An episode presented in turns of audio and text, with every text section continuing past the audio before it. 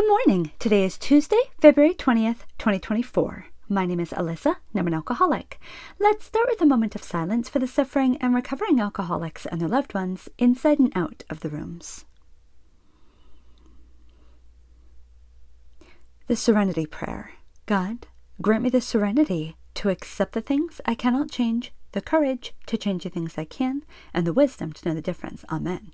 Daily Reflections The Gift of Laughter. At this juncture, his AA sponsor usually laughs. 12 Steps and 12 Traditions, page 26. Before my recovery from alcoholism began, laughter was one of the most painful sounds I knew. I never laughed, and I felt that anyone else's laughter was directed at me. My self pity and anger denied me the simplest of pleasures or lightness of heart. By the end of my drinking, not even alcohol could produce a drunken giggle in me. When my AA sponsor began to laugh and point out my self pity and ego feeding deceptions, I was annoyed and hurt, but it taught me to lighten up and focus on my recovery. I soon learned to laugh at myself, and eventually I taught those I sponsor to laugh also. Every day I ask God to help me stop taking myself too seriously.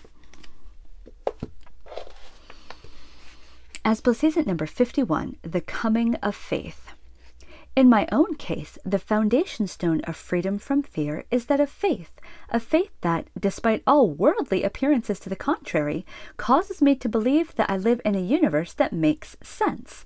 To me, this means a belief in a creator who is all power, justice, and love, a God who intends for me a purpose, a meaning, and a destiny to grow, however little and haltingly, toward his own likeness and image. Before the coming of faith, I had lived as an alien in a cosmos that too often seemed both hostile and cruel.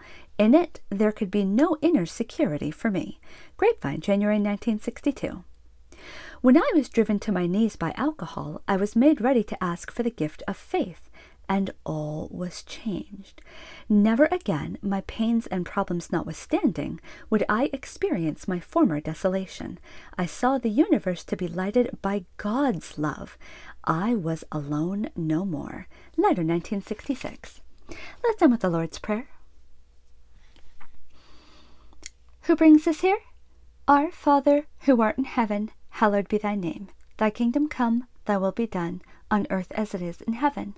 Give us this day our daily bread, and forgive us our trespasses, as we forgive those who trespass against us. And lead us not into temptation, but deliver us from evil. For thine is the kingdom, and the power, and the glory, forever and ever. Amen. Keep coming back. It works if you work it.